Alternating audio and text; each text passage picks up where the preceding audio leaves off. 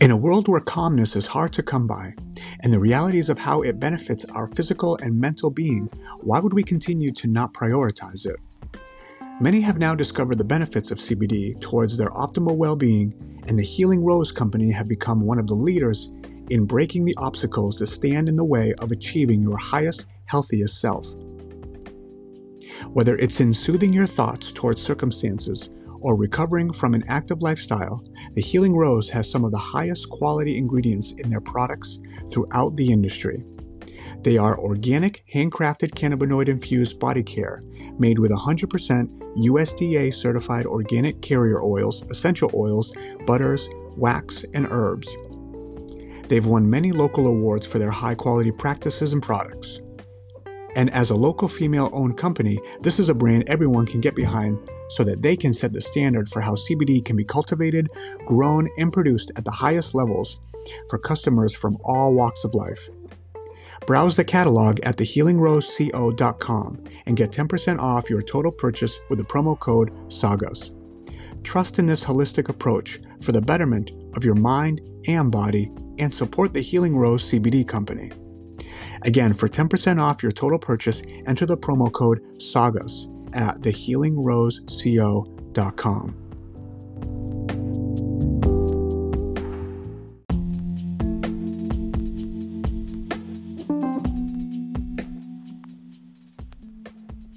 To the many martial artists, entrepreneurs, dreamers, and thinkers, how often, for your own sake, would you love a symbolic reminder of your mentality and the perfect dichotomy to match?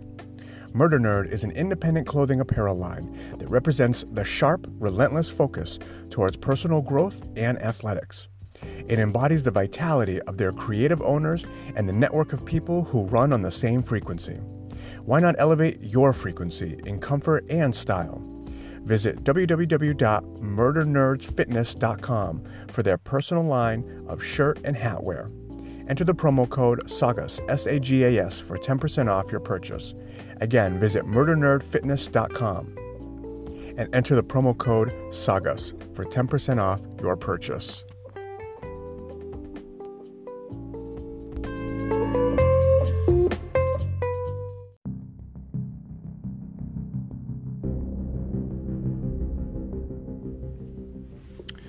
All right, thanks for checking in. So let's see, it's been kind of um, interesting, I guess, as to how many things have started to come together that have led me to ponder this idea, practice this idea, get a little deeper into it. Um, I've known about this for quite a while, but only until recently just things started to bubble and connect in a way that really called for me to uh, explore this, dig into this a little more. And, you know, the build-up between um, a conversation I had with my wife, I just went to a Tool concert, um, and as weird as some of these things kind of bridge together, um, even this new conflict that we have going on here with uh, Russia and Ukraine. You know, a lot of, um, it's got all of it, all of it's has me pondering this idea of looking at myself through a technique that Carl Jung used to call the shadow. And if you don't know who Carl Jung is, Carl Jung is, uh, he's an old Um, psychoanalyst. He coined um, something called analytical psychology. I think he practiced in the early nineteen hundreds. Um, he did a lot of work with trying to connect religion and the human psyche, and would branch off into subcategories of things called archetypes, different different narratives, different characters that kind of lived within the narrative of this collective consciousness. He believed that we were all kind of connected uh, together, connected through our ancestors, and that those experiences collectively, um, you can kind of condense them in a way that can give an individual uh, a sense of meaning and purpose. It's a beautiful way of looking at things. Uh, I guess kind of complicated too, at least for me, because it's pretty dense and there's a lot there. But it allows, I think, me to become more open-minded because it emphasizes heavily the importance of the stories that our civilization has given itself. And one of the biggest stories really is uh, religion. So, you know, and that's a much... That's a different thing, that's a bigger thing that I really can't really even put my thumb on, but it allows me to be open-minded to the idea of of what, I guess, the Bible really is even saying. You know, the um, I've always felt that the literalism was the hijacking that we actually gave that that really important book. And, uh, and when I read a little bit of how Carl Jung looks at things, it kind of confirms my um, my reserve towards it, because it really is what we've done to it. What we've done to the actual Bible has been a disservice to it, I guess, if you look at it through the lens uh, in which Carl Jung looks at it, which is this very um, deep, uh, important, integral story of the human psychology. So anyway, so with that being said, a portion of his work beyond the analytical part of dreams and the archetypes and the religion and um, and uh, symbology. He has books on symbology, and I have a few of them. They're very, very good. Um, you know, a piece of that is this thing called the shadow work. And, you know, at first I'm like, all right, what, like... what is this? And in reality, the first time I had even heard of the concept of shadow work was when someone pointed out that a lot of, um, a handful of Tool songs were, uh, had to deal with that.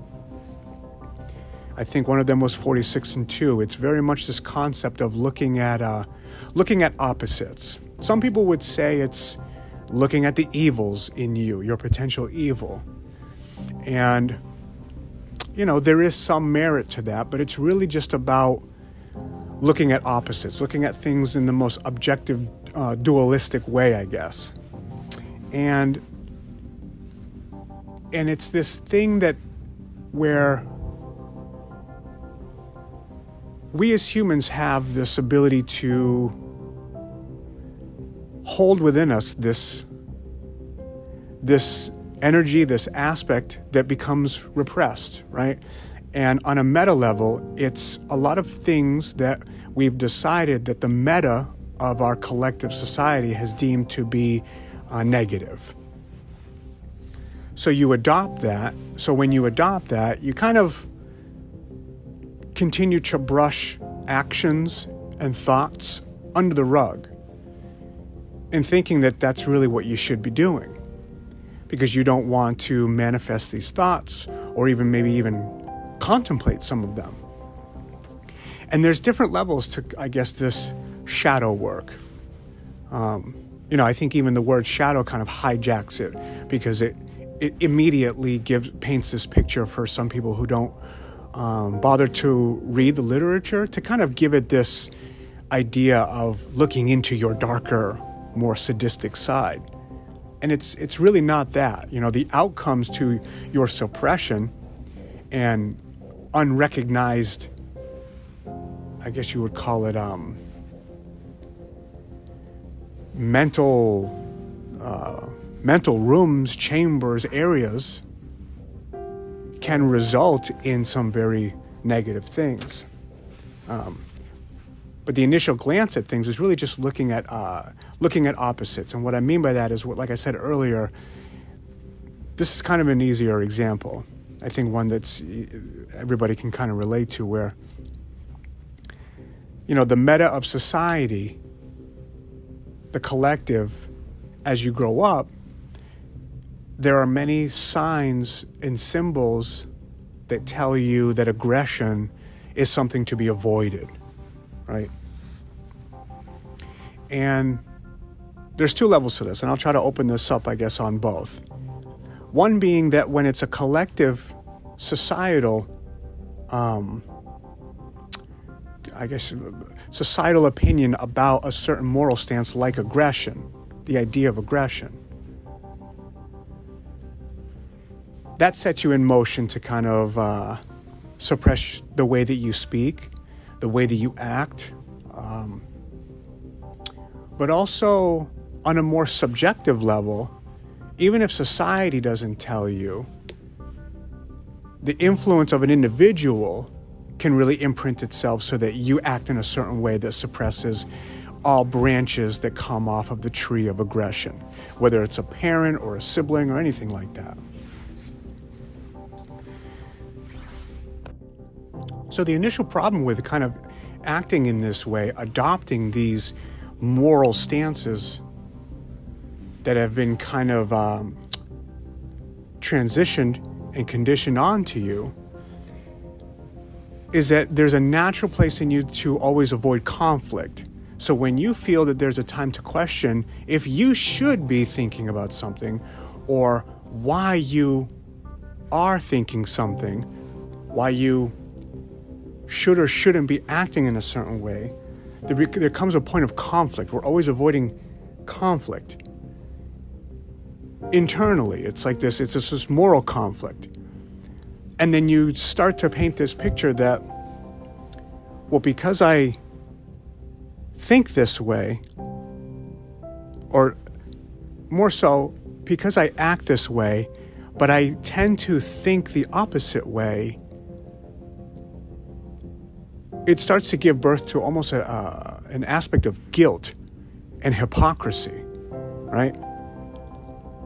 This hypocrisy that says that you're something negative because you're not truly, your intentions are not falling in line with what has been taught to you, let's say about aggression. You know, and, and an, an example within that is, let's take bullying. This is an easy one. You've been, you've been told and shown and taught to keep your hands to yourself. Aggression is bad. Keep your voice down. Sit nice, sit still. Be a good girl, be a good boy. All this stuff. Everything that's kind of attached to that. And it's void of any allowing for release, which in in its experience allows you to learn, right? As long as there's someone there to kind of guide you through it.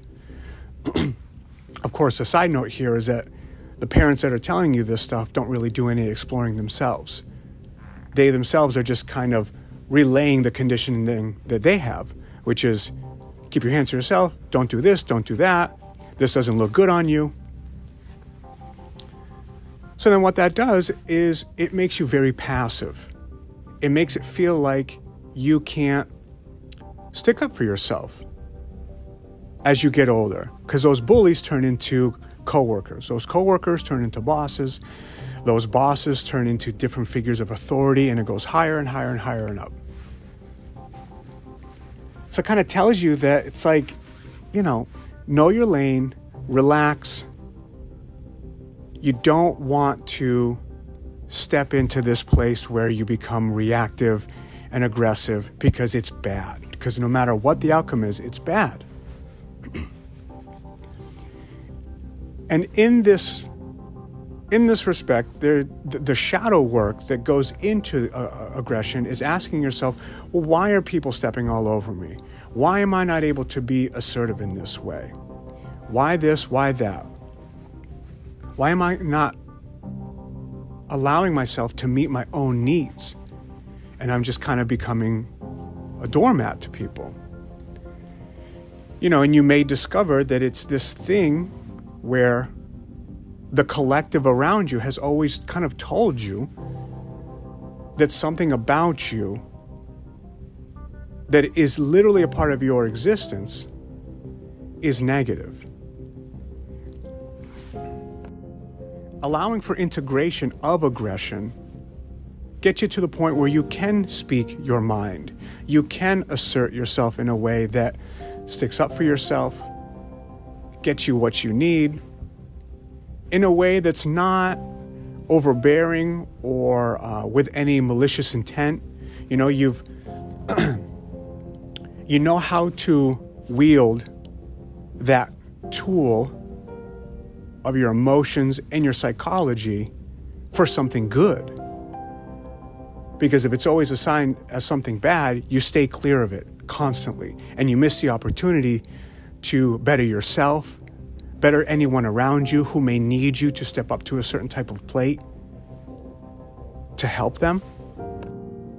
The idea is that there's a wholeness that you're trying to achieve in the overall sphere of your, of who you are. You know, the quote unquote, the sense of your own personality, your psychology.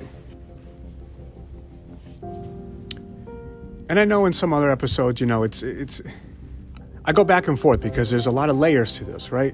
We can go the route of like, well, I'm, I, I am none of these things, or if you choose to be some of these things, you can do work in the realm of your, um, your mind where you have identified as these emotions and these um, hierarchy of needs, all of these things, right? But we're not talking about surpassing that into this kind of non-duality place. Because in reality, doing the work on in the level before that is really the only thing that uh, authentically gets you to kind of crawl out of that. You need to understand all the floors that you're walking on to, to be able to get on the staircase to go to the next one. At least that's what it feels like to me.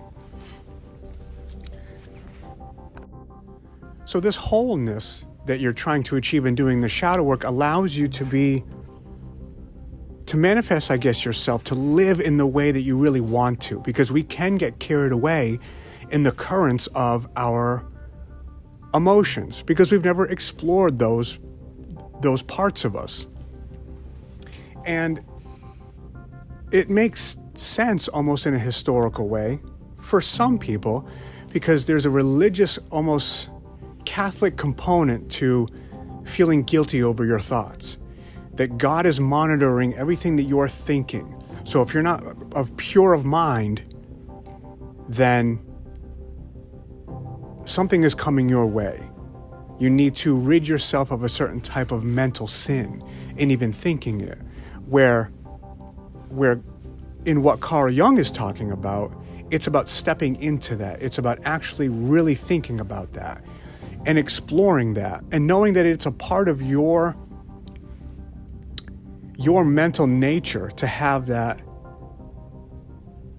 as a piece of the schematics of your psychology.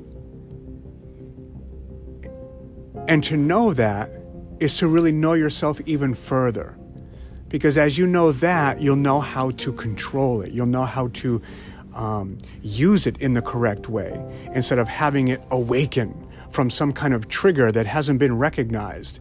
And then all of a sudden, all of these kind of points of conflict in your life happen and they compound, and you're confused as to where you are in this crazy, shitty life that you're living, all because you haven't recognized the importance of actually looking into the underpinning to what your reaction, where your reactions are coming from. You know, whether it's aggression or it's anything, if it's love, it's if it's a uh, toxic way of uh, looking at yourself, it's all of these things. I see this even in myself. Like, this was a piece of a conversation that I had with someone where kind of the shadow could be the place where a lot of judgment is coming from, right? If you You have to ask yourself very honest questions that make you very uncomfortable. Why do I not like this person? Why do I not like these people? Why do I not like this type of person? What is it? Right? All of these different judgments. Where are these coming from? Who have who has told me what? And the more that you ask questions that come from that initial place that even recognizes that you're judging, allows you to get closer to maybe the source of why you're judging. You know, it's a, it can be a dark place to go to. You know, so if you're judging people that are, let's say, overweight, right?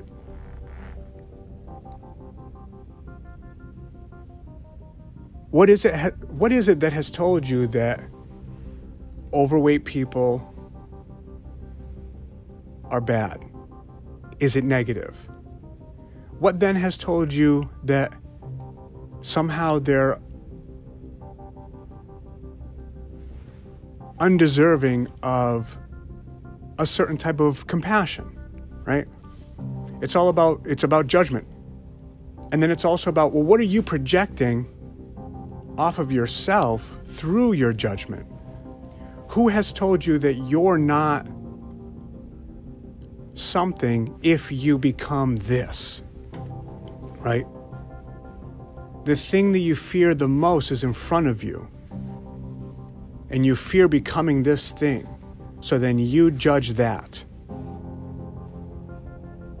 You know, and, and like I said in the beginning, there's levels to this. It's, is it the meta that gives you this idea that you've distorted into this place that's non-compassionate?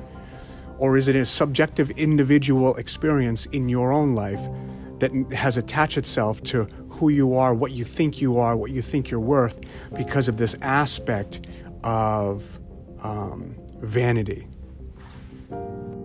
Because the thing with this is that it's good people who are who seem to be, who will tend to be the the non-integrated people. And what I mean by that is, like, we're all kind of keeping face to some degree. We're not all just walking around here spouting out our deep judgments of people, right? We're keeping it at bay. And we think we're doing a good job because we don't just run around calling everybody fat. We don't run around calling everybody some racial slur or some bigoted thing. You may think that you don't think that way, only because you haven't received any heat from saying something. And in not saying something, you think you're doing enough work, or you've convinced yourself that you're not that type of person. And you may not be that type of person, but it's necessary to recognize that there are parts of yourself that can truly judge people, not on a layer where you want to tell them to their face, but on a level where there's a, a certain piece of hidden discrimination. And why this is important, other than some of the obvious that maybe you can assume, is that if it's there and you don't recognize that that is a part of you to explore, you'll, for one, think that you can get rid of it. The shadow will always exist. It's knowing how to corral these things, right? It's being the appropriate lasso to the animal who's constantly running around, bumping its head on everything, hurting everyone. You want to be able to put parameters on this part of yourself, whether you can use it for something positive or to just understand that's in, that it's in you, and to recognize it allows it to, to not come out as a, a reaction. And number two, if it's there that you don't recognize it, you don't, we might not know how big that thought can get, because that thought can muster. And if an individual hijacks you in any type of messaging, or society does in some propagandist way, these little discrimination thoughts that you keep to yourself, they get picked at and picked at until eventually they turn into something that could potentially look at people as other. And when the shadow runs wild and unaddressed, I think you see some of these tri- this is how you see some of these tribal conflicts. Some of the big ones, and I know this is this is just historically an easy one to go to, was the Nazi regime, right? We know that what they did was horrible.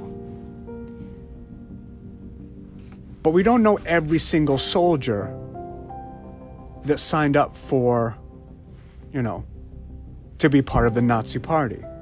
And what I mean by that is, I guarantee you many of them felt like they were doing something correct. Horrible, right? It's horrible.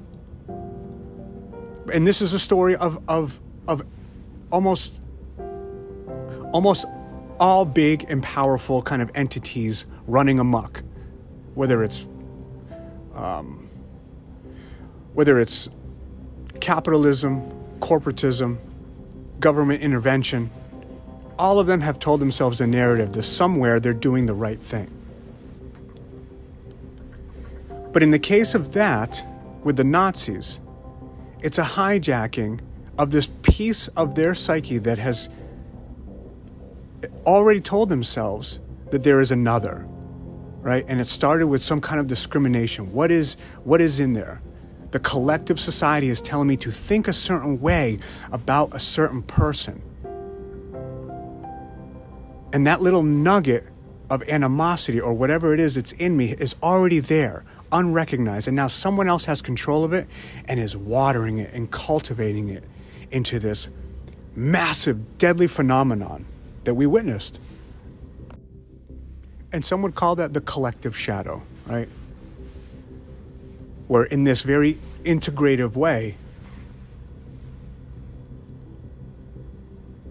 we've ambushed a massive demographic of people to think in a certain way. They've hijacked a part of their mind that has been unaddressed.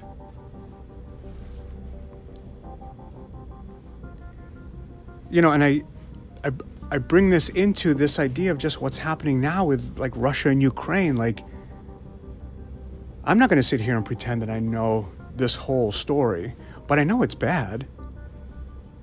And I know that there's a psychotic person that's holding the reins of this whole thing. And we're now playing this very dangerous game of chess with people's lives and weapons.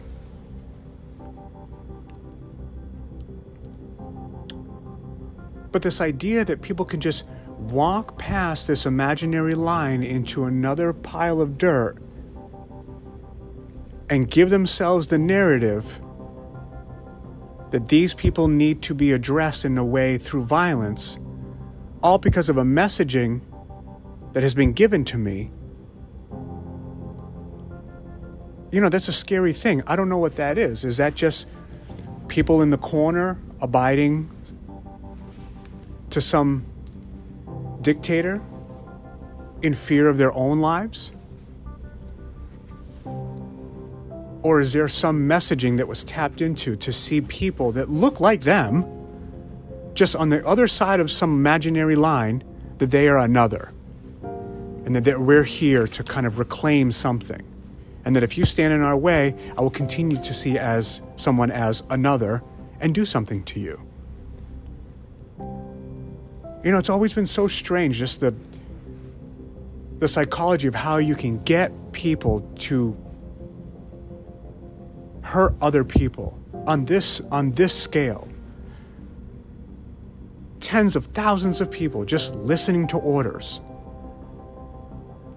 willing to take the lives of tens of thousands of people.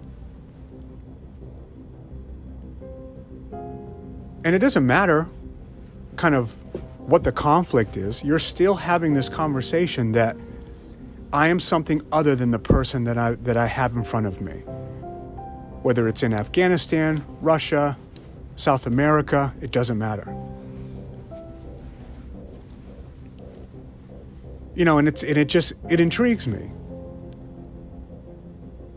I'm trying to do more of this work so that, you know, for the obvious, that things around me uh, are a little better, so that I become less susceptible to certain types of messaging, because I've explored the worst parts of my judgmental, aggressive, et cetera, et cetera things of myself. You know, and as I try to find these things, how do I work through them, practice them?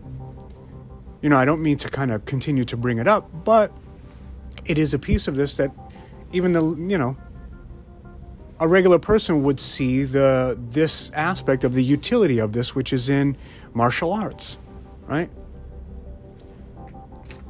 I even see it in my own daughter. We practice jiu-jitsu together. We do some kickboxing. I take her to karate class. She tries to exercise as much as she can. I let her wrestle me. I let her try to come up and gut punch me, kick me in the leg, take me down, you know? Yeah, it's not always in the at the best times, you know, cooking in the kitchen and all this stuff. But it's like there's an outlet for that. And I see the energy being expelled, which then allows her to kind of have more of a control over the body through the storm of something emotional. She's not ready to hit anything. She doesn't throw anything when something makes her angry or sad. When there's conflict with friends, she's usually pretty good about it. If anything extreme happens, it's more just sadness, tears for a minute, and that's it.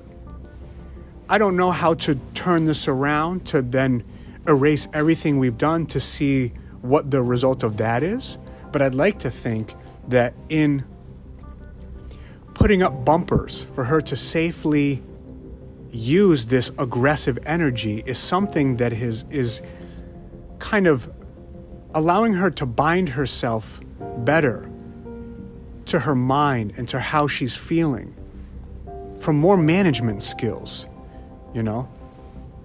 There's less mystery when you've explored a place more. And I think that that's why physical activity like martial arts is so good. And I think especially for young boys, you know? They want to wrestle. They want to punch. They want to do all these things. And what are we constantly telling them? To not do it. Don't do it. Well, then let's find a place for them to do it. You know, and the backwards thinking is that if you let them do this, then they'll want to do it more. And the opposite is true. It's the opposite that's true.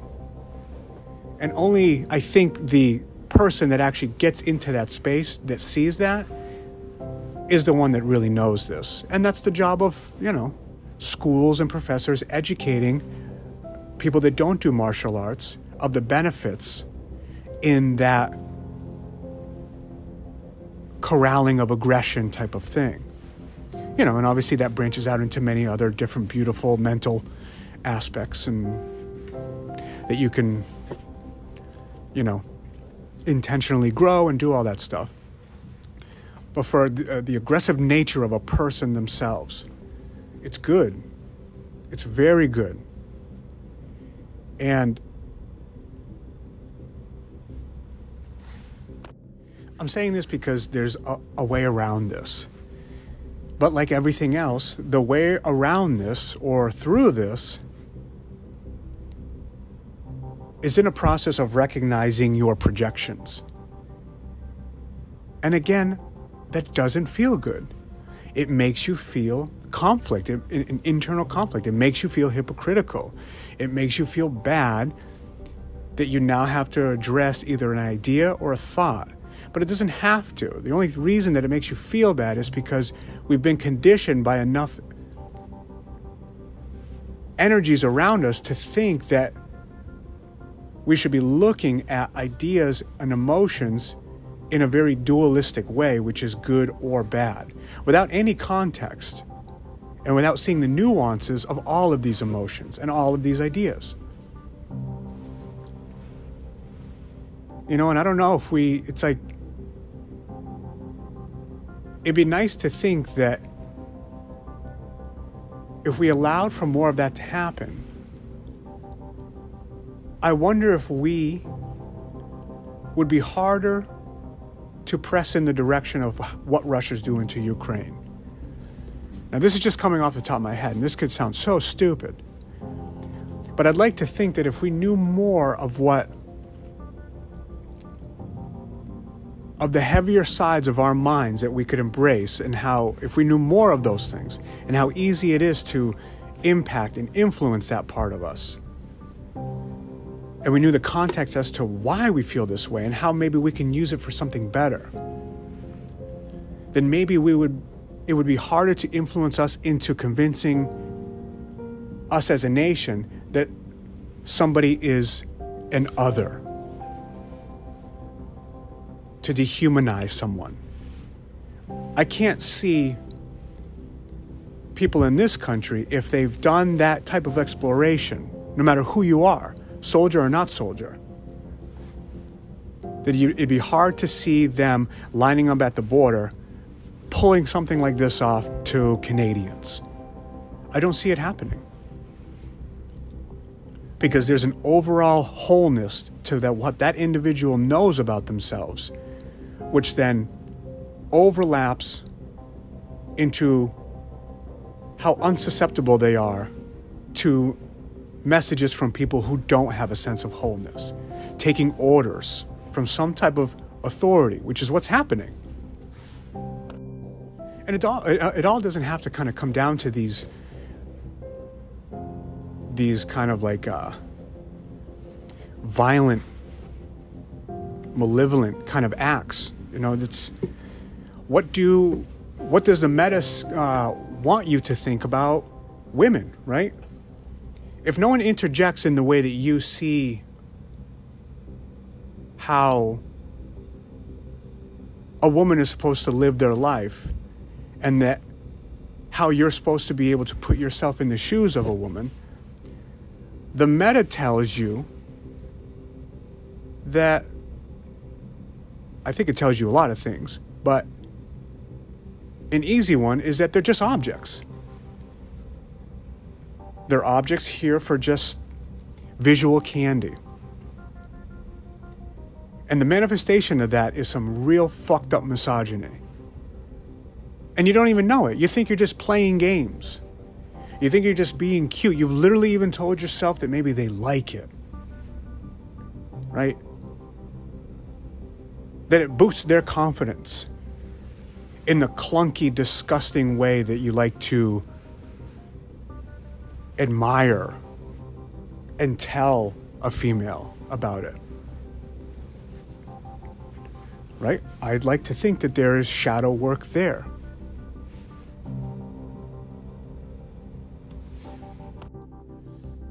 And it's a role reversal mechanism in that one too. It's a little different because it's like the only internal conflict you have potentially is that somewhere in you, you don't really like doing this, but you've already made enough momentum in thinking and acting in this way, so you continue to do it.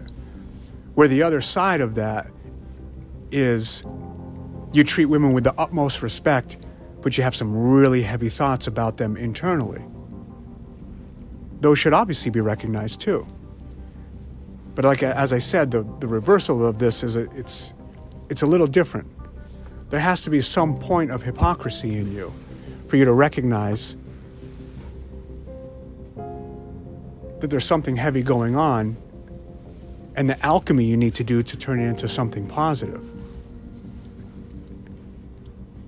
And when you're talking to women and viewing them in this kind of objectification type of way, I think it becomes a little more complicated as to what the trigger is that awakens you to the idea that this is incorrect, and that you're incorrect, and that it's time to look in the mirror and just recognize the disgust that you've engaged in.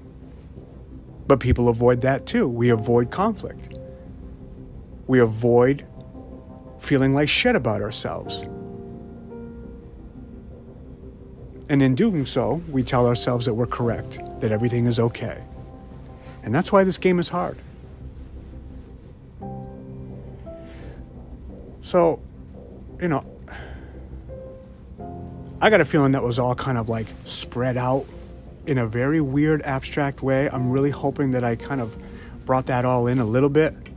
But you know, it's this process of just looking at the, the, the weird buzz that happens in you emotionally and embracing it so that you allow for some exploration.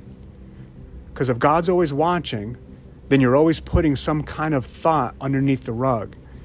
And at some point, it's going to it's going to become too late, and all those thoughts are going to erupt, and you're going to have a really heavy reaction, or your behavior is going to plateau in a very toxic way and continue to act in a certain way that you don't really have control over. And the antidote, antidote to that is to look at it and to recognize that there is something heavy lurking inside of you that has all the potential to be to be something monstrous. We all have that. It doesn't matter if you're a man or a woman or anything. We all have the potential to become monsters. I have the potential to become a Nazi. Sounds fucked up, right? That's okay. That is okay. I recognize that. You have the potential to become a Nazi. Because Nazis existed, right? You think you're so divorced from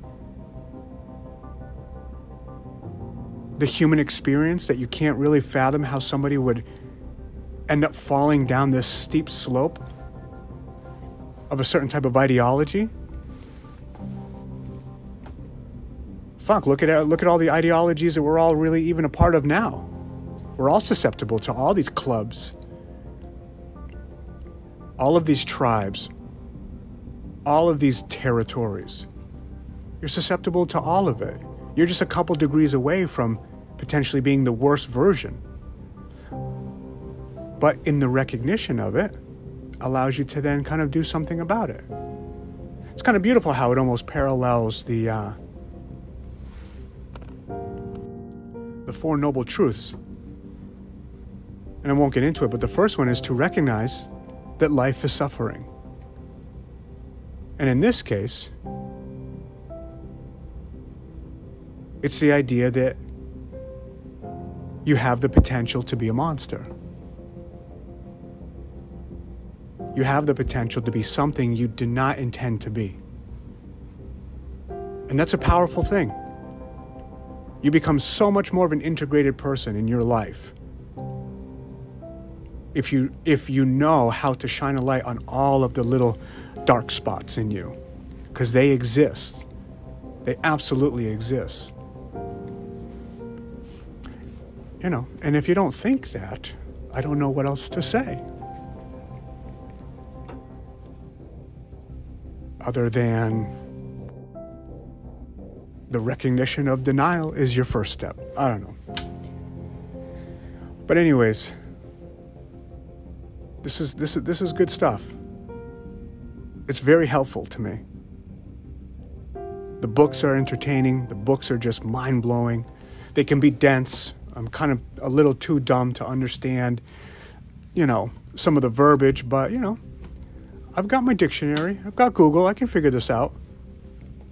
And once I do, you know, I've acclimated to the language of kind of some of these, some of this literature. And it's profound. It's great. And I think it's really important. We're on the cusp of something very strange right now with all this conflict in the world. And I know it's just kind of the message that I keep harping on, but, and I'll keep doing it, but it's, it, it, it does kind of seem like it always comes down to like doing work on yourself. Because if you do, and then the next person does, and then the next person does, it, now it's the collective. The collective have now done work on themselves. And it's hard because at odds with that is this feeling of just wanting to make everyone look at themselves. Knowing that everyone needs to do something, but you're just so frustrated, it's like, what do you do? Then you just keep going on and going on on your own. It's not that the effort in yourself is like wasted. Of course it's not. You don't get that collective change until that one person starts to change. It's got to start somewhere. And it feels like that's kind of our only option. with little things here and there sprinkled, you know. But the important stuff is, yeah, one hundred percent. Looking at yourself. And being willing to kind of be ashamed initially and finding a place to feel a little proud in the end. Because you were willing to kind of look in the mirror when, uh, when you didn't really want to.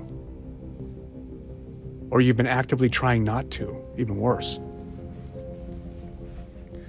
All right, guys. Appreciate the year. Take care.